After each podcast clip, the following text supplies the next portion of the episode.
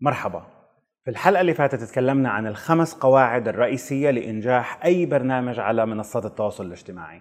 اليوم هنتكلم عن نقطة مش نسيناها ولكن كتير مهمة وبدنا نركز عليها بحلقة خاصة. النقطة هاي هو أنت كيف لازم تظهر على برنامجك.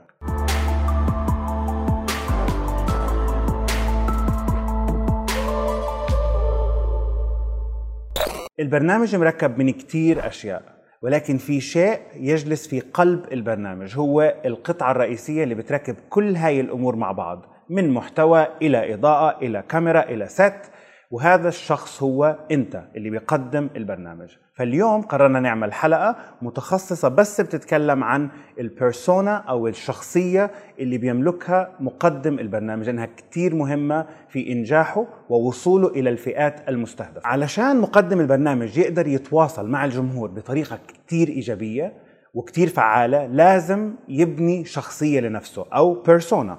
فقررنا اليوم نتطلع على أمثلة موجودة من يوتيوبرز ناجحين جدا حول العالم، وقلنا بدنا نتطلع على البيرسونا تبعهم. لقينا مثالين، واحد اسمه بيوديباي والتاني هم مجموعة من الأشخاص اسمهم دود بيرفكت. من خلال شرحنا عن هدول المجموعتين حنقدر بطريقة أو بأخرى إنه نفهم شو يعني بيرسونا أو شو يعني كاركتر لمقدم البرنامج، لأنه بتلعب دور كتير كبير. بدي أعطي شوية معلومات حول أهمية الكاركتر أو البيرسونا في أي محتوى بتقدمه على السوشيال ميديا. أول شيء لازم يكون البيرسونا أو الشخصية تكون جدا قريبة من الشخصية الحقيقية للشخص، ما يكون مصطنع. لما بنحكي عن هوليوود على سبيل المثال، لما بيدخل ممثل بده يعمل دور في فيلم أو مسلسل، بيكون عنده الفترة الزمنية والتجهيز الكافي إنه يتقمص هذا الدور بكامل أشكاله. في حالة اليوتيوب مش دائما بتزبط بنفس الطريقة، لأنه أنت على اليوتيوب بدك تعمل شوز بشكل دوري دائم، يعني كل أسبوع بدك حلقة أو حلقتين أو ثلاثة، فما بتقدر تضل تدخل بالكاركتر وتطلع من الكاركتر، تدخل بالكاركتر وتطلع من الكاركتر، إشي جدا متعب لإلك. فمن المهم جدا إنه لازم تكون الشخصية قريبة لشخصيتك الحقيقية بحيث تكون على طبيعتك بنفسك. بيوديباي بيوديباي يقال عنه The King of YouTube أو ملك اليوتيوب، إنسان نجح بإنه يجيب مئة مليون مشاركة، يعني عنده مئة مليون سبسكرايبر على اليوتيوب، بيعمل تقريبا بالسنة الواحدة ثلاثين مليون دولار بس من المشاهدات على قناة اليوتيوب تبعته.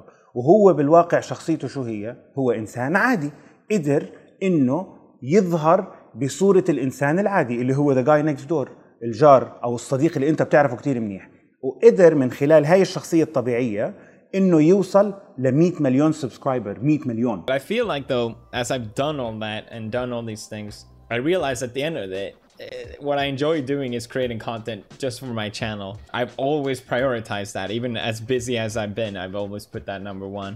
And I'm really really glad I still enjoy it. It's kind of crazy. شو معنى هاي الشخصية؟ لما لقى الشخصية نجحت وصار عنده مئة مليون سبسكرايبر، كان جدا حريص على انه يحافظ على هذه الشخصية او هاي البيرسونا، لدرجة انه الاخ ما زال يسكن في نفس المكان اللي كان ساكن فيه لما بدأ، ما غير بيته، سيارته ما زالت سيارة عادية جدا، ما بعرف شو نوعها ولكن سيارة عادية زي اللي احنا بنركبها، ومركز على حياته بشكل طبيعي. ليش؟ لأنه البيرسونا اللي خلقها ونجح فيها هي بيرسونة الشخص العادي الطبيعي الاكسسبل جاي اللي انت بتعرفه، اللي ساكن جنبك، صديقك يعني، بس صديقك ب ثلاثين مليون. التانيين هم دود بيرفكت. دود بيرفكت هم شلة اصحاب كانوا بالجامعة مع بعض، ما بدي اقول مشاغبين ولكن شباب رياضيين، بحبوا الادفنتشرز، بحبوا المغامرات، لدرجة من كتر ما كانوا مستمتعين باللي بيعملوه قرروا يعملوا شانل اسمها دود بيرفكت. هي عبارة عن خمس أشخاص بيعملوا مغامرات، بدأوها بالباك يارد وبالآخر اتحولت إلى بزنس.